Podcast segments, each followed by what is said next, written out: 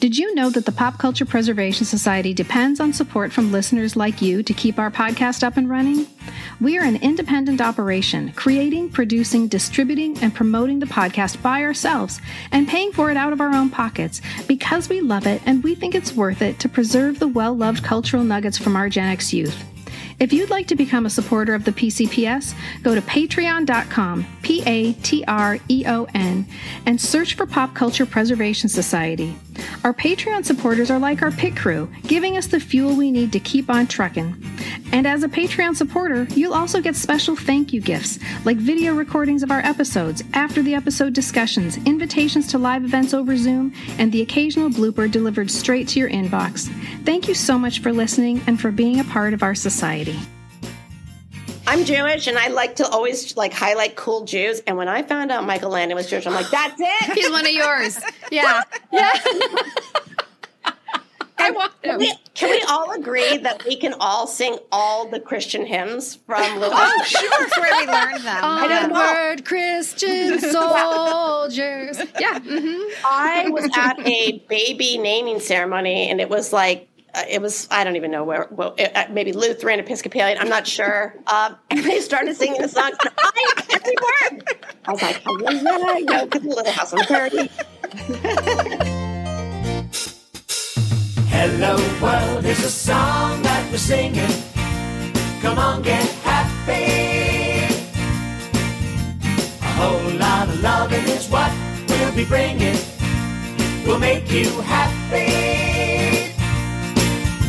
Welcome to the Pop Culture Preservation Society, the podcast for people born in the big wheel generation who spent their Friday nights with the Incredible Hulk, Bo and Luke Duke, and J.R. Ewing.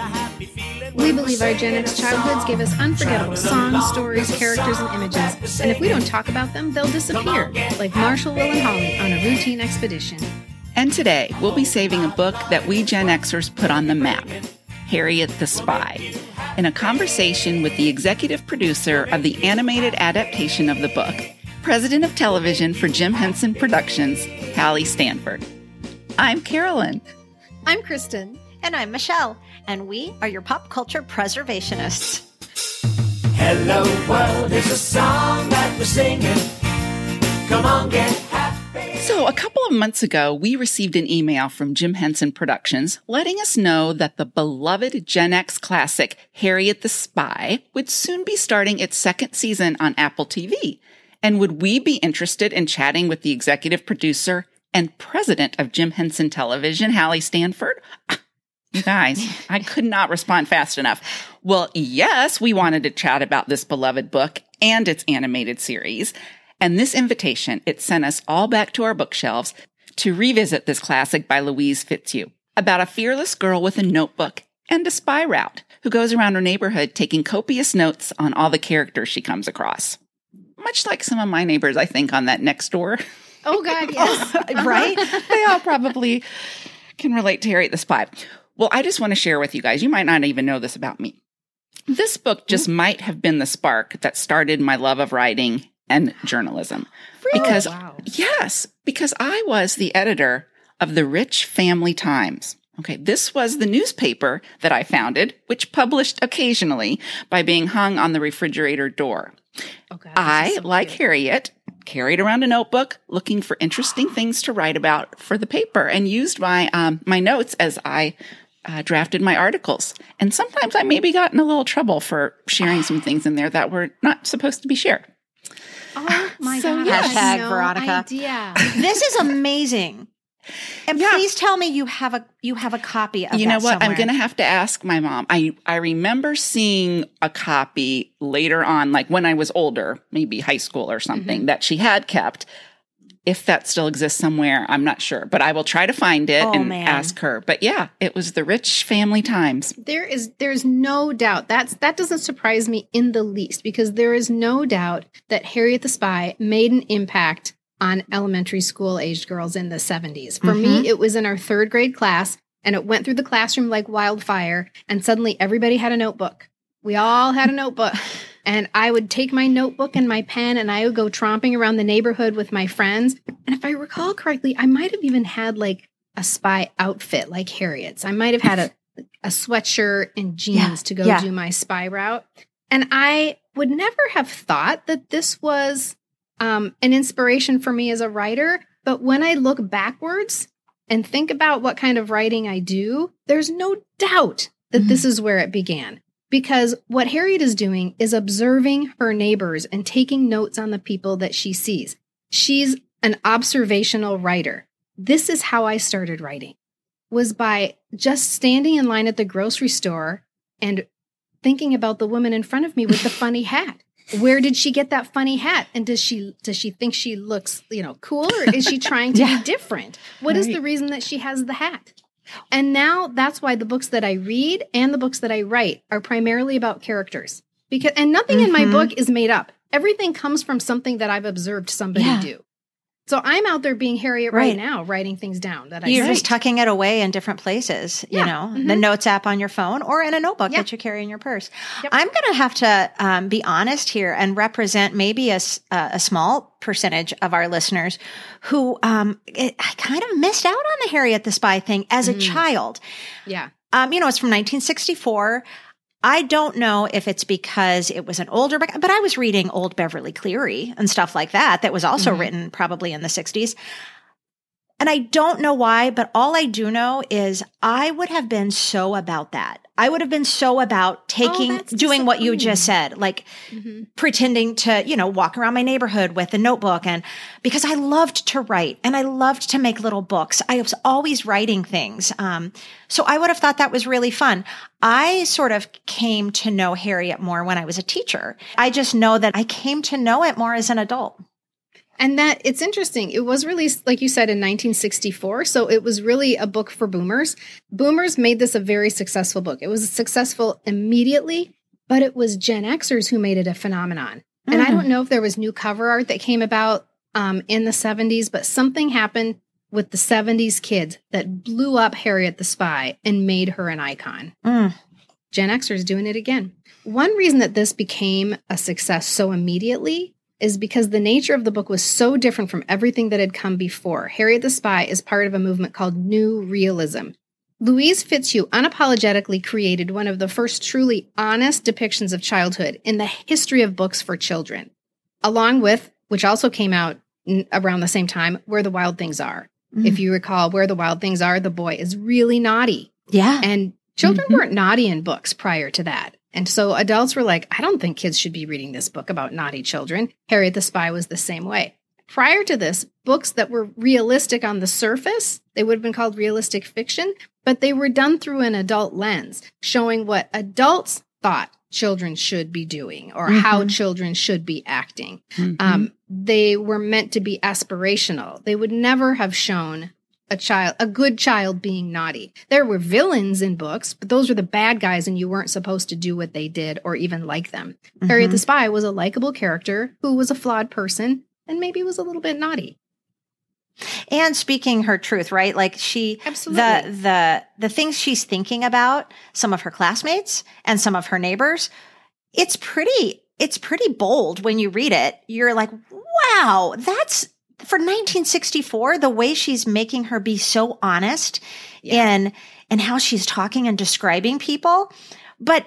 It's it's a little bit shocking, but go back and think about it. That's how we think when we're That's how that have thought. age. Yeah. Absolutely. Yeah. She it was, was so honest. Mhm. She was portraying a child's thoughts as a child would actually think them, even though those thoughts were unkind. Mhm. So Louise Fitzhugh taking this leap and making this book so boldly honest led to books like The Outsiders. It led to Judy Blume, who talked so brazenly about puberty. Nobody was talking about puberty before that.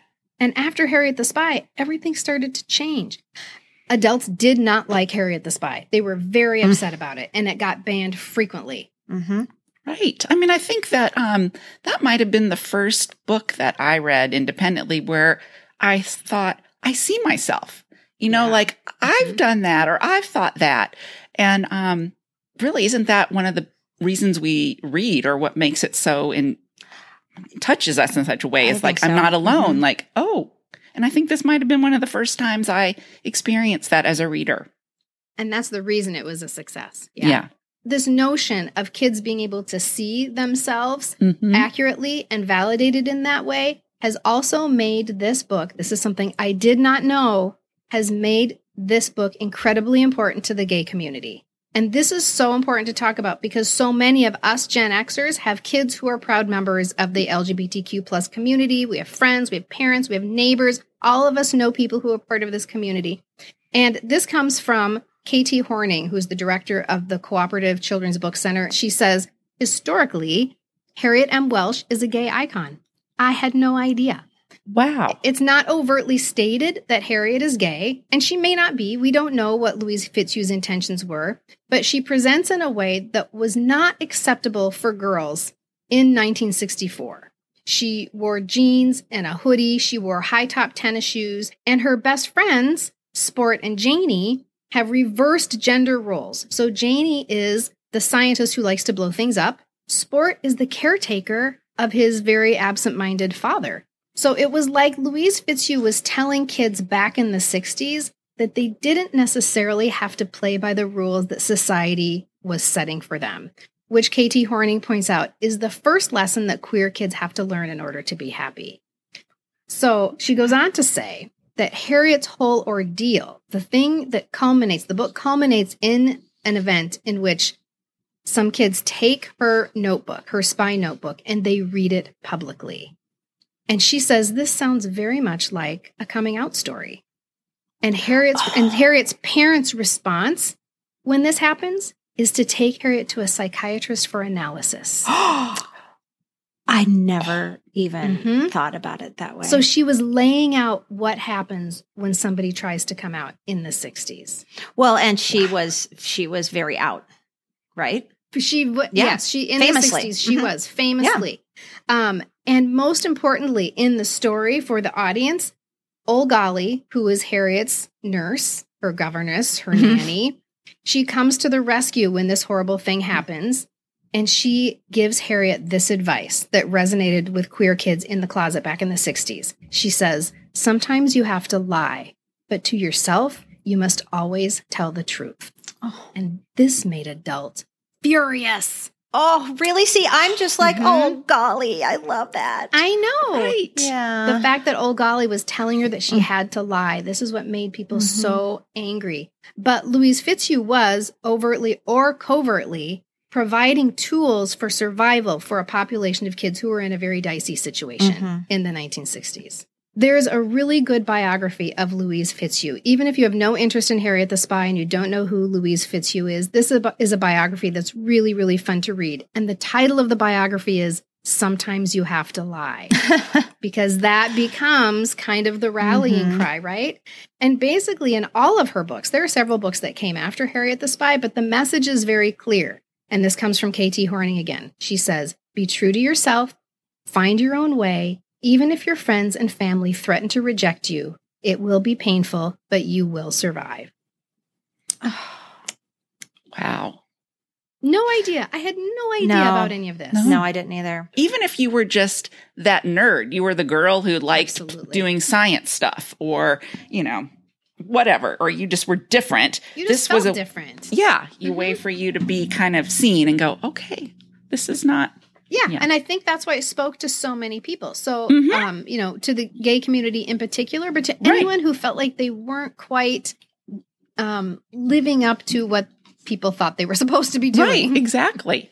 Well, listeners, our guest today touches on the counterculture ways of Harriet the Spy, along with some amazing tidbits about working with Muppets for the last 30 years.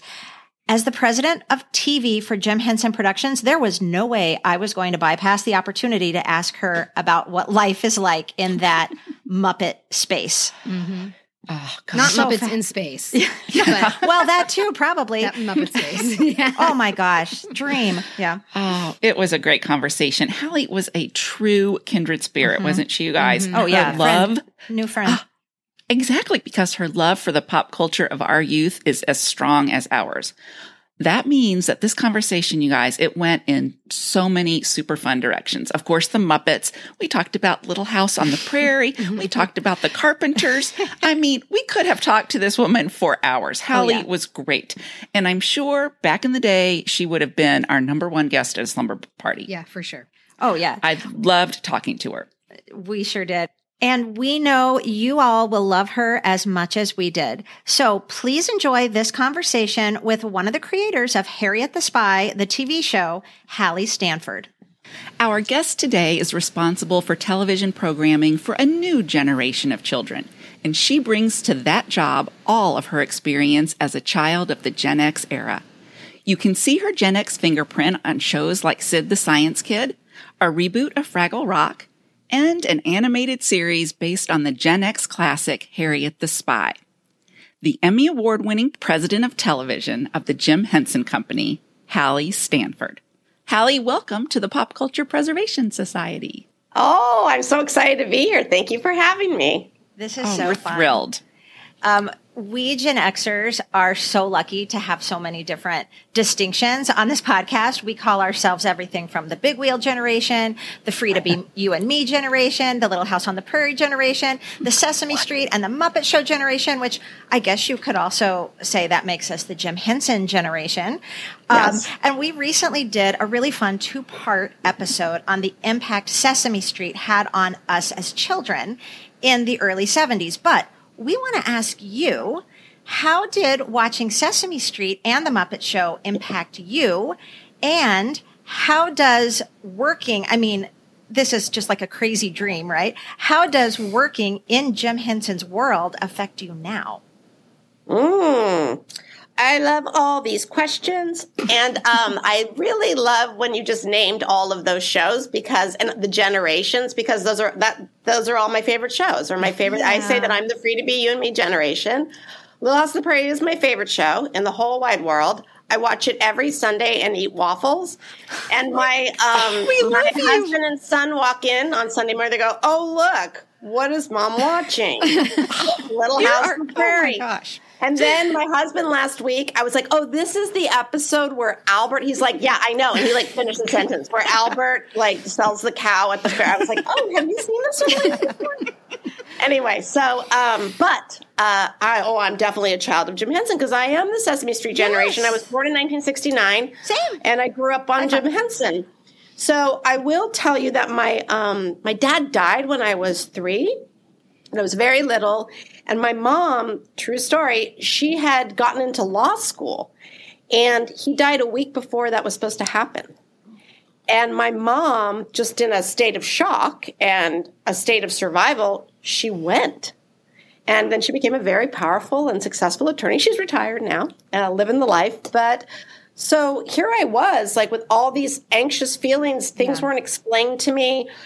And uh, I'll tell you, I'm sure television did kind of save my life in some ways. So Sesame Street, I want you to think about like that time in my life was so important. And Grover was my first friend. Same. And he, I was such an anxious child, and Grover was pretty anxious too, if you recall. Yeah, he was. Um, and so I really connected with that show. Like that show, like gave me life as a little girl, and uh, you know the the heart of it, and these and being seen. I felt seen by these characters. I also was like, how do I get to Sesame Street? Can you, can you tell me? 'Cause I they never never say. They never tell us. they didn't tell us. Um, but then I got there, didn't I? yes, they did. So, um, so it was very formative. And so when I approach preschool programming, I really can channel little Halle and say, okay, our characters need to be first friends. How are they making a difference in the lives of kids? What are we trying to say? Sesame Street, yes, they were teaching us our numbers and letters, but there's a lot of emotional learning Oh, there sure. as well. So, um, but it was that intimate friendship connection that I, I always access when we're thinking about preschool programming. But that show was like everything to me. Um, and I think that it translated to the Muppets, right? Because Kermit was on Sesame, so you know we connected the dots as kids, right? When when the Muppet Show came on, um, but it was just so funny, and um, uh, I guess the Muppet Show just just transitioning to the Muppet Show as a kid. That was one of the few shows aside from the Love Boat and Fantasy Island, that um, my mom and watched with us. Yes, Um, me too. Like the whole right. family watch. Like it was Johnny Carson or something. yeah, yeah. It was like Friday nights. We all climbed into mom's bed and we watched the Muppet Yeah. Show. I just feel like how many times has your little girl self squealed at what she ended up doing? I mean, to connect Yeah. yourself now, or for how many years have you been now working um, with Jen? And Collective, collectively, twenty-seven. Oh Um, my uh, or maybe more. Wait, yeah, I think that's right. Oh, maybe I can't do math. Well, Gracie Join the club. I should have a show on math. this is unbelievable. So for for let's just say 30. Let's just call it 30. We'll all agree it's 30. For 30 years, that's like your whole career. Basically, Yeah, it is. Has Yeah. you've been immersed in Jim Henson's world. I can only imagine what 6-year-old Halle would do. I mean, that's just so fun. Be a Pee your be, pants. Be thrilled. Be thrilled. Yeah, pre, pee my pants and uh, be thrilled. Uh, would be so excited. Um, I think that my I'm still really close with all my friends from when I was in third grade, all the way through middle school. I don't think they'd be surprised. Oh, really? I was like in charge of all the backyard carnivals, all the all the shows, and I loved puppets. I was also a theater kid, so I think the Muppet Show because it was about putting on a show and the theater of it all. Uh, I really related to it um, in so many ways. But my favorite character, see, now you're gonna, I don't know, like you won't see this on the podcast, but um, you all can see behind me Gonzo, my painting of Gonzo. Yes. Yeah. Um, Gonzo was my everything on the Muppet Show because he was such a weirdo. Yeah. I was such a weirdo, and my friends called me Gonzo uh, growing up, and uh, so you know, I Gonzo that. I think this is so Very interesting because, uh, you know, think about when we were kids. What were our parents saying about TV? They called it the boob tube and the idiot box, and there was Yeah. this panic about how it was Yeah. it was making our brains into mush. When in actuality, you know, our parents were working and we were at home by ourselves, so we needed something.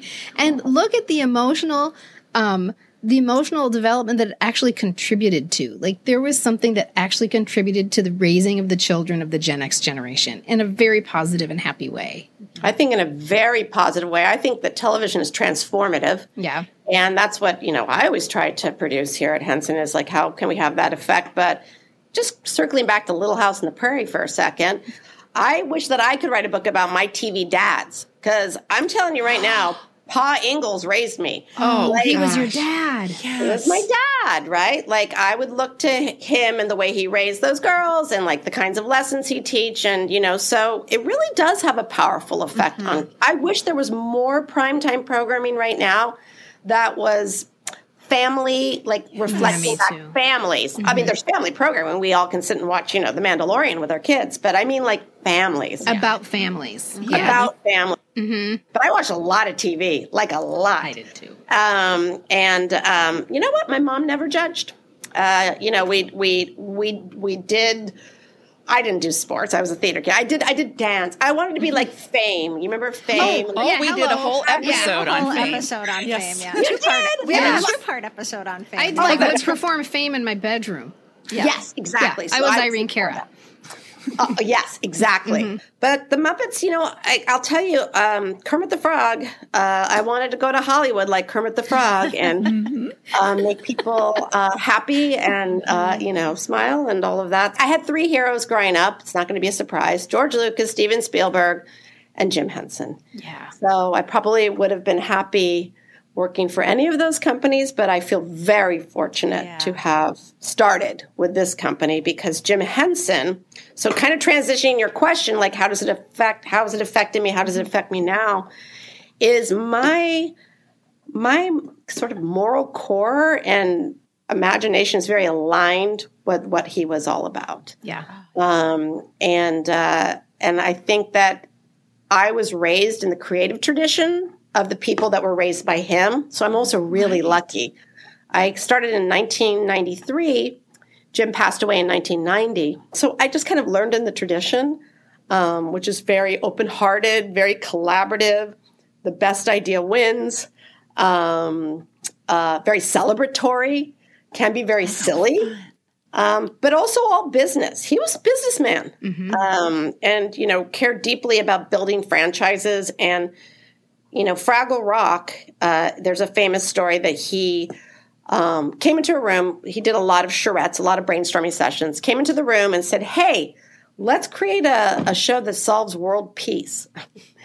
and so they came up with Fraggle Rock. I love thinking about what the world needs, what audiences need. It sounds like it was about honoring kids and not quote unquote teaching kids, right? Like we're going to impart messages to them, but we're doing it in a way that treats them like adults and not like our charges. Yeah, yeah. Mm-hmm. I think that he would like it, it, it, that. It if it's teaching, like you said, there's a messaging. It's that not talking down. I mean, right? That was the Muppet Show. Like, Right. it, like it worked on multiple levels. You're hitting on something that we talked, definitely the three of us talked about in our Sesame Street episode, is that it wasn't preachy, right? These lessons and everything. Um, they weren't, and they weren't throughout, even throughout, throughout the 70s, throughout the 80s.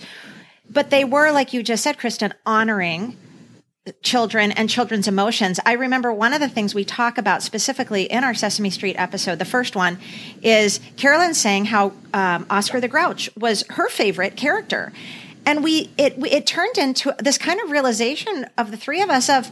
You know what? Oscar always taught us that it was okay to be grouchy because he was still likable.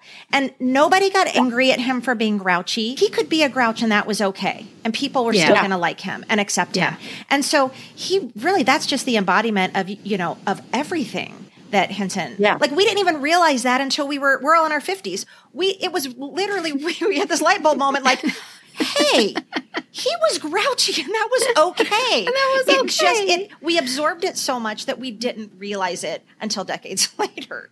I will tell you, like, like I've already told you, I was an anxious child. I was concerned about the count. I was like, "There's a oh. fire on Sesame Street. Why is nobody doing anything about the vampire on Sesame Street?" Like, I, I was not about him. I will tell oh, you. Oh, that's so funny. That's I was happy if he somebody would get him, but um, My only anxiety came from Snuffleupagus. That no, that he was like, oh, they didn't get, oh, I missed him. Oh my god, they, that was true anxiety for me. He was right there. Me too. Actually, that caused me a lot of anxiety too. Yeah. I, I agreed, and obviously they resolved that. Yes, they took care of it for us. feedback. Uh, yeah, did. they're like, yeah, you need to listen to kids when they say stuff. Um, for sure. Well, I think you know kids deserve the best, right? They deserve the best, the qual- a, a quality storytelling, visuals, uh, you know, that premium look that Se- Sesame Street delivered, premium and it was so innovative. It was so innovative. Like I feel like they deserve the best, and they deserve what other adults are getting to benefit from in this Yeah. golden age of television. But we always have to fight the good fight because we're the last thought of in preschool and kids in terms of Oh, budget. that's And- oh, that's yeah. You're right. Well, and that's worldwide in government in wherever Yeah. you go. You're exactly right. Who gets paid the least? the mm-hmm. childcare workers, the teachers. Exactly. They The all get paid the worst. Okay, I'm gonna I'm gonna reel us back from that depressing no- Okay, notion. okay. Okay. so let's talk about one of your newest ventures, which is an animated adaptation of the Gen X classic Harriet the Spy, beloved, right? Harriet the Spy, which you um, just released its second season on Apple TV Plus just a few weeks ago. You have an all-star cast of voice actors, including Beanie Feldstein as Harriet, Jane Lynch as Ole Golly. And I am thoroughly enjoying it, even though I'm pretty sure that you made it for today's kids and not middle aged ladies. But it works. It mm-hmm. works. And the animation is very old school, which makes me Love so it. lonesome for Saturday morning TV. And even my 20 year old son walked in when I was watching it and he goes, Oh, look at the animation. Like it made him feel good too. Oh, I like hearing that. Isn't that great? Mm-hmm. yeah, Okay. well, it was deliberate. You know, the, Yeah. I'll just talk about the animation for a second. It was quite deliberate to, you know, um, take inspiration from Louise Fitzhugh's illustrations. But then um, we wanted it to have a timeless feel. Yeah. And in two, so we talked a lot about 101 Dalmatians, uh, the movie, and that that had this sort of beautiful classic feel. Um, and so the combo of her illustrations, 101 Dalmatians, and that watercolor kind of background too, and actually going for 2D, right? Like there's Yes, so much thank CG. you. Thank you. and doing i mean it's a dramedy right like Yeah, and doing a different type of storytelling for this older age group uh no it's not superhero it's not fast-paced comedy a la spongebob i think was very ambitious and so again you know it kind of reflects how we take big swings at henson Yeah. And Um, and even the book that was ambitious too in the same Oh. way. And so you had to take a risk to be able to take on something that was risky when it came out in the first place. Yeah, Harriet inspires risk for Yes, sure. yes. Um, we love the book. the The books were brought to us by uh, two producers that I absolutely love. Uh, two Friends Productions, uh, Wendy Klein Moss and Nancy Steingard, and then they brought it to a company we have a deal with called Rehab Entertainment, and we just like. I was like, oh yeah, Harriet the Spy. And but when I reread the book, because I hadn't read it since I was a kid, it's so funny. so she funny. is so punk rock and so outrageous. And a little bit of what you guys were talking about with Oscar the Grouch, uh, that she was unabashedly temperamental and wonderful and loves herself and is completely flawed. And that's why the book got so much flack Yeah. uh, when it came out. That's why it got banned. That's why they were like, "Oh my god!" It was like the first book where a a girl was dressed as a boy. A girl wore high top sneakers. Are you kidding me? No way. Um, so when we read her in the book, we were like, "Oh my gosh, she's like a modern kid." yeah. especially like sort of her gender fluidity too. But like, I, I just think that we were like, oh, she, Harriet has a lot to say to today's generation. Totally. But let's set her. We honor the period. We're like, we're not going to do the movie's adorable, but we're not going to set her in the now. Like, let's do 1964. Let's like have some fun with period. That's a fantasy for kids. We did get pushback from the networks when we went and pitched it about the the period. They were like, "Can you set it in the present?"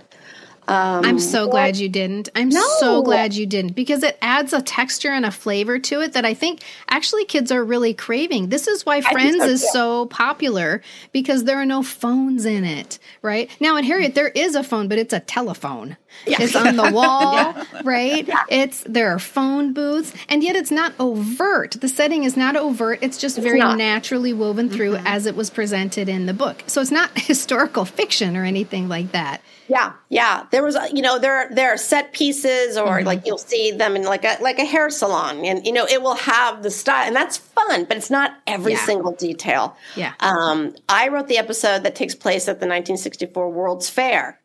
So that was fun. We did So get to fun. research, right? We got to research what did it look like, Yeah. what were the crazy booths and all of that. But typically you're right. Like we just do some nods to it visually. Um, and definitely the music. The album just dropped uh, for the second season. And the music's so great. The It's music's so, so great. great. And we definitely did not, we have songs that are from that time, but nothing past 1964. Um, so it really honors the music too, which is great.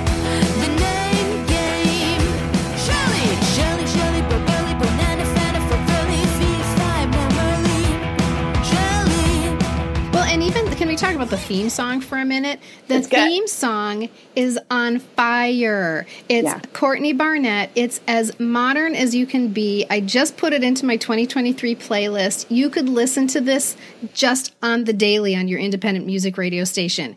It's so good, and yet it feels so Harriet. It Yeah. feels so mm-hmm. Harriet. It's It kind of a rocker. we you know god bless apple music you know they really pushed us uh, uh, on this show and I, I get to work with them on uh, fraggle rock and our other show slumberkins and so they you know they really let us elevate it like the fact that we got to go out to her to like write the song was the coolest So that's written Um, for the show. this is for the show You're Yep. not using a Courtney Barnett song. She No. did. Oh my God, she did a theme song for Harriet that the first Spy. song for us exactly Oh and God, I so love her all the more now. we did feel that the theme song should be a modern song, right? That just uh, is the spirit of Harriet, and we do talk a lot about her being very punk rock Harriet. So it, it, it was kind of easy to like translate uh, what uh, the sound should be if if Harriet was here, like you said, in like modern Yeah. time. What would she listen to?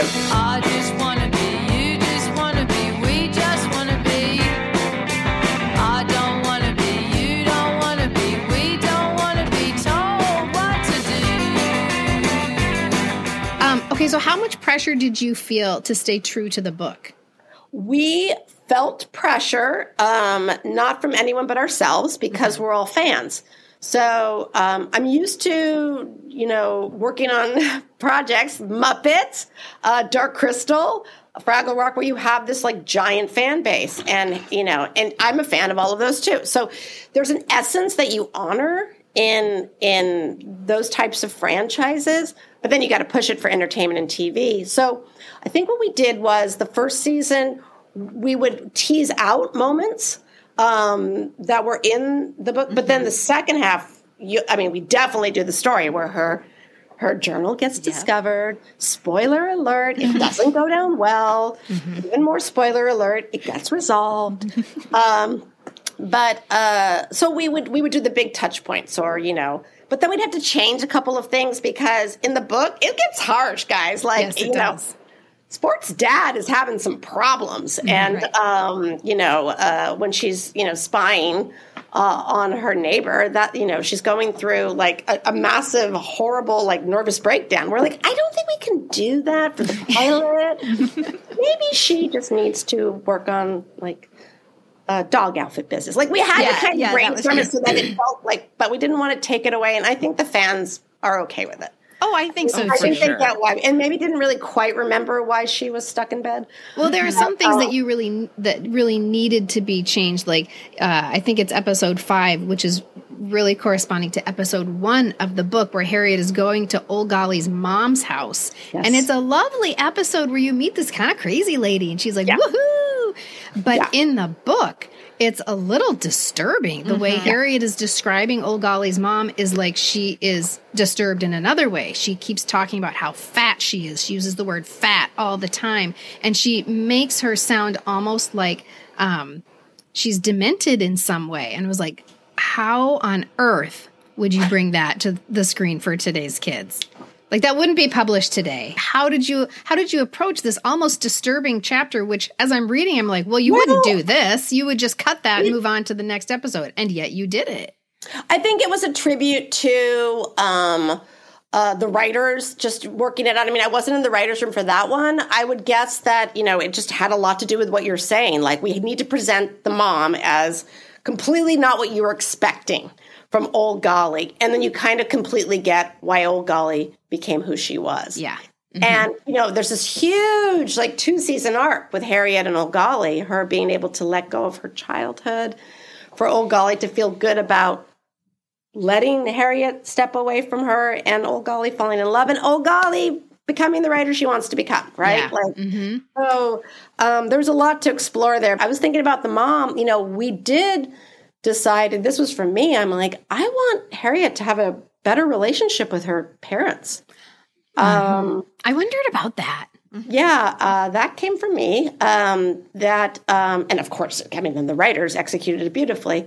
But um, I just felt like, yes, we got it. Her parents were socialites. We got it in the books. We understand the generation she came from. We're the latchkey kids. Yes. We get it. But I did think there was an opportunity to actually model for the moms at home watching with their girls, you know, just that you could show the struggles that Harriet has, how she's different than them and pushes up against them. But we just needed more. We needed more parent and Harriet time. And so yeah. we did. The We- parents in the show are not as neglectful as the parents in the book. And that's one of the themes of the book is that she doesn't Yeah. have any parental influence and Ole Golly is her only person. Yeah. And that's exactly. not the case in the show. It's not the case in the show, and yet there's a lot of trust in Ole Golly, and they, um, and then so we had we have uh, one episode where mom and her they really come to terms. It's one of my favorite episodes. It's called Rare Bird, where they go bird watching together. She goes along with her mom, and they they don't quite see eye to eye, but then they do by the end, and I kind of love it. Like they're so different from one another, but they have that uh, breakthrough tween mom moment. Um, which I, I think was really beautiful. And So- that's very realistic. So you're Yeah. showing that there is, you know, there is a bridge that needs to be made somehow. They're not understanding each other, but it's not neglect. It's different. Yeah, we we Yeah. changed the neglect part of it Yeah. for for deliberate reasons. So that's that's another example of just translating the book into uh, a piece of entertainment that could be transformative, right? Yeah. That we could have families sit down together and kind of look at it and model a way to be with one another Mm-hmm. um, out in the real world. Do you feel like Harriet the Spy is still popular amongst kids today, or is it something that you were trying to resurrect? Oh, um, I. It's such a good question. I mean, my kids did not read it when they were in school. It wasn't, you know, one of the recommended reading. Having said that, um, uh, I do think that we were trying to resurrect because we loved it.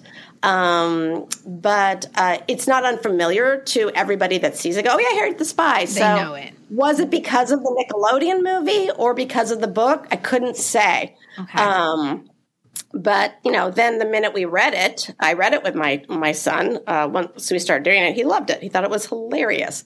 Um, he started wearing glasses with no lenses. there was no question that it's a classic and that it is. It, it was, you know, it was a turning point in children's literature yeah.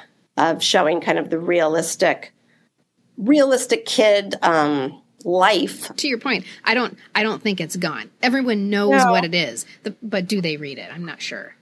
I was excited too that you know, I mean, Will McRobb, who was our showrunner, like he, it was his favorite book as a kid.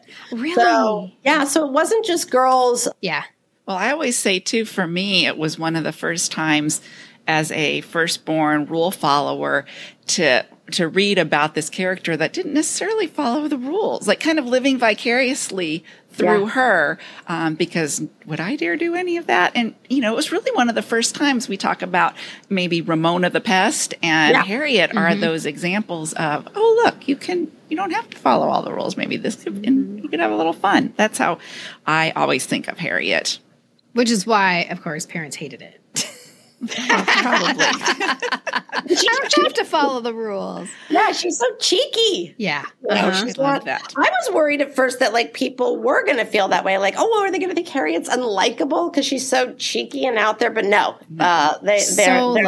likable. Yeah. So completely likable. And I think part of that is I'm trying to think of an equivalent. Well, maybe Ramona is a great example. Somebody who's so flawed and yet um, and does things that are wrong, but has good intentions and is just sort of a free spirit. And they're they're not, she's not an anti-hero at all. She's a No. hero. She's a hero. Yeah. Well, The thing about Harriet that we kept in mind constantly when we did the show was in the book, Harriet writes in her journal, I love myself. God. And we were like, you need to remember this is not a self loathing. I mean, she'll have anxiety like any kid, but Mm-hmm. she loves herself. Can you imagine modeling that for kids? Right. Like, learn to love yourself first. It, it's such like, I feel like maybe our generation, maybe it was Gen X. Like, I, I never felt like I got that message. Never. Never. I It was did help not. others, share, Exactly. share and care. Yeah. It was never self care. Yeah. Um, Well, but- remember Whitney Houston. I remember when The Greatest Love of All came out, and you know, The Greatest Love of All is about loving yourself. And I was like, Whitney, that's selfish. Like, I did not yes. understand that song at all. Like, you don't love yourself, you love other people. But imagine if I had been given the message that it was important to like myself Yeah. when I was yourself. younger. Yeah. I know. So that was something that, you know, when we read it, we were like, whoa. Um, and then what's kind of nice about that is when you think of Louise Fitzhugh, you know, and she was pretty unabashedly herself, you know, this like open, you know, queer writer uh, in a relationship. She must have loved herself, you know, uh, which she is was lovely out there. too. Yeah. Mhm. Yeah. She was herself completely and utterly. Yeah. And sort of dressing like a man, like very, very early. Yeah.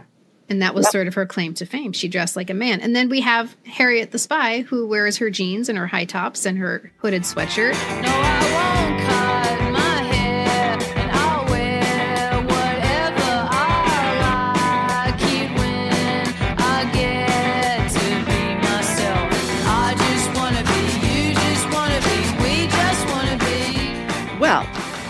we like to play a fun little game with our friends when they come on. Okay.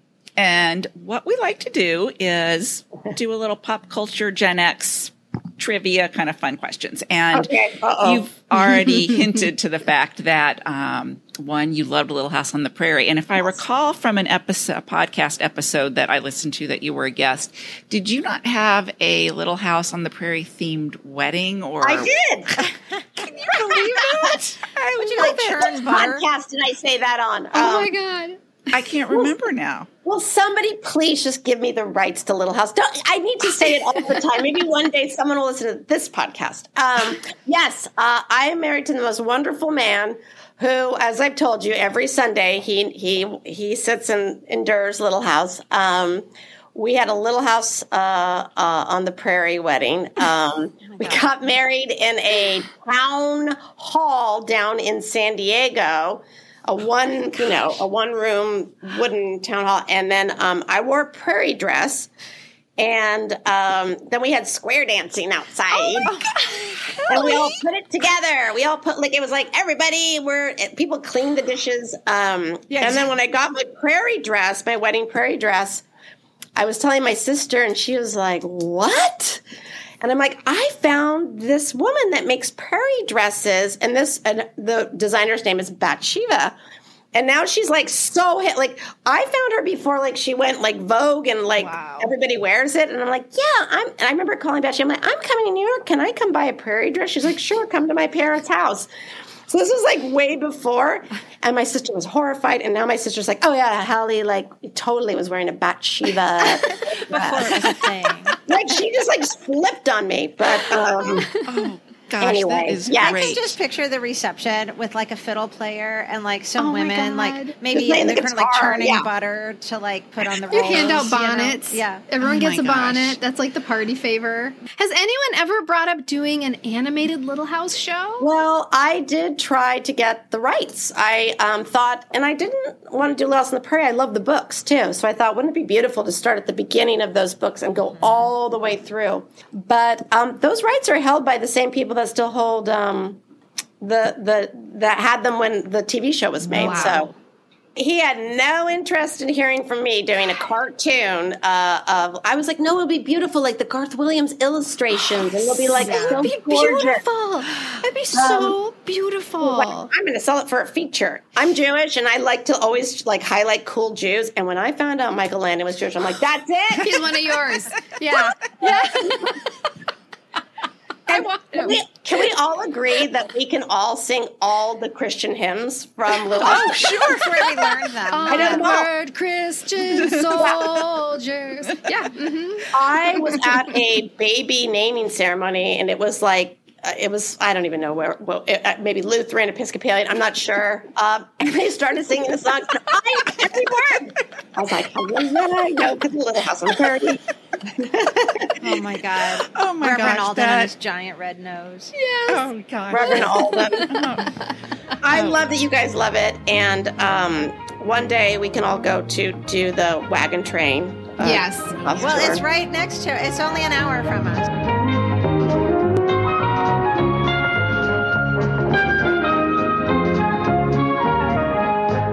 Okay, well, we digress because we want to ask you some questions. We digress Yeah, a lot rapid on fire. this It's kind of podcast. rapid so, fire. Your favorite um, okay, so and we might have already answered the first question, but I'm going to go again. We're just going to go in order. Favorite Muppet, Gonzo, first concert, Boy George.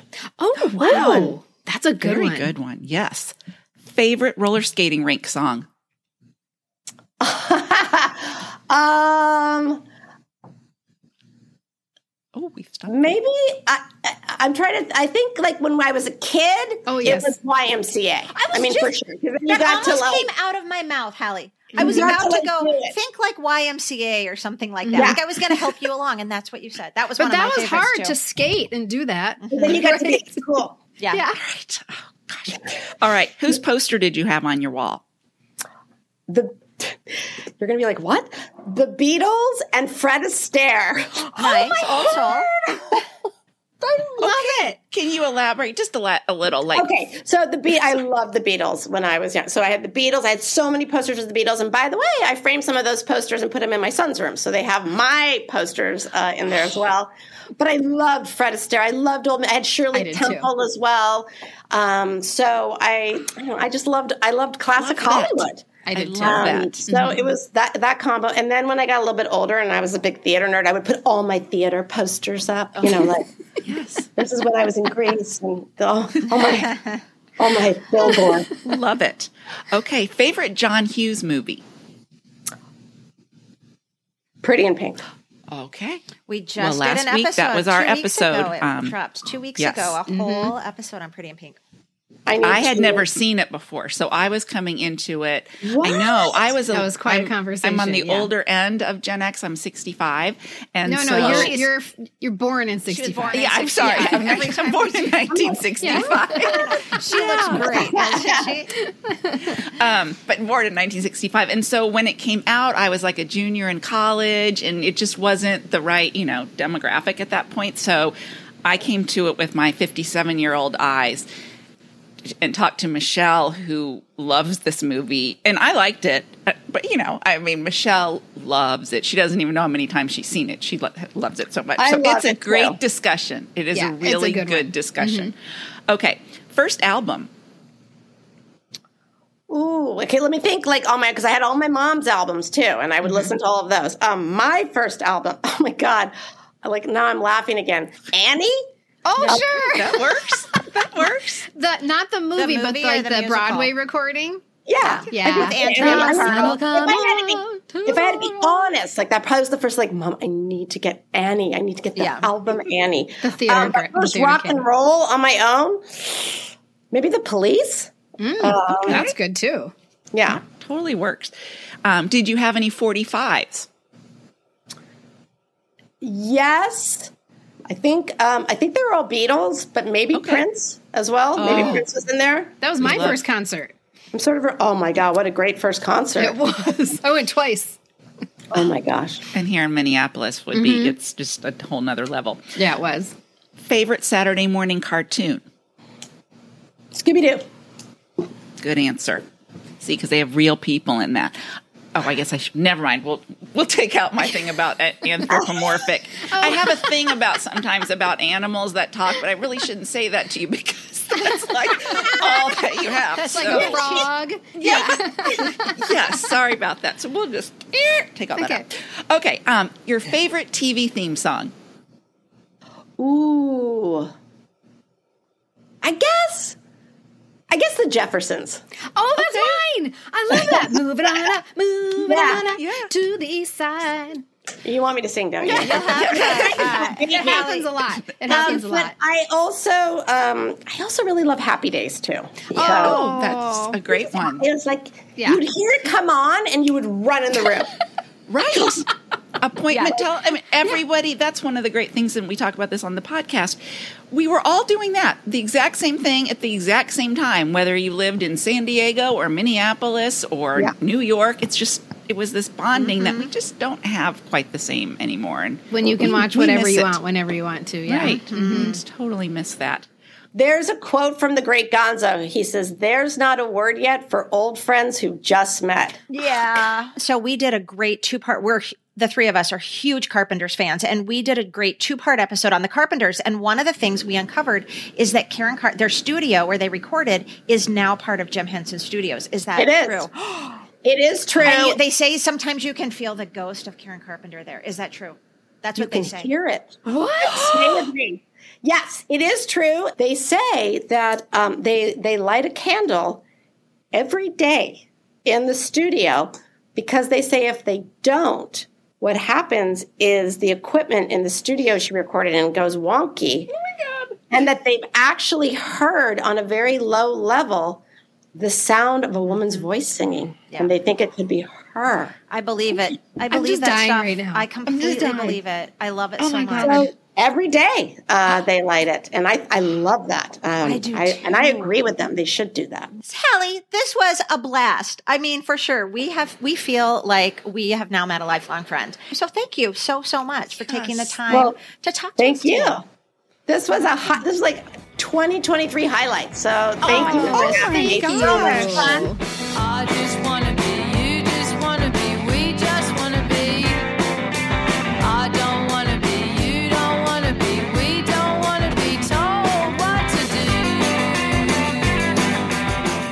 Thank you so much to all of you for listening today. So many thank yous to our wonderful guest, Halle Stanford. I predict you might hear her again on this show someday. If you haven't read Harriet the Spy in 40 or 50 years, do yourself a favor and add it to the pile on your nightstand and think about it with all this new perspective.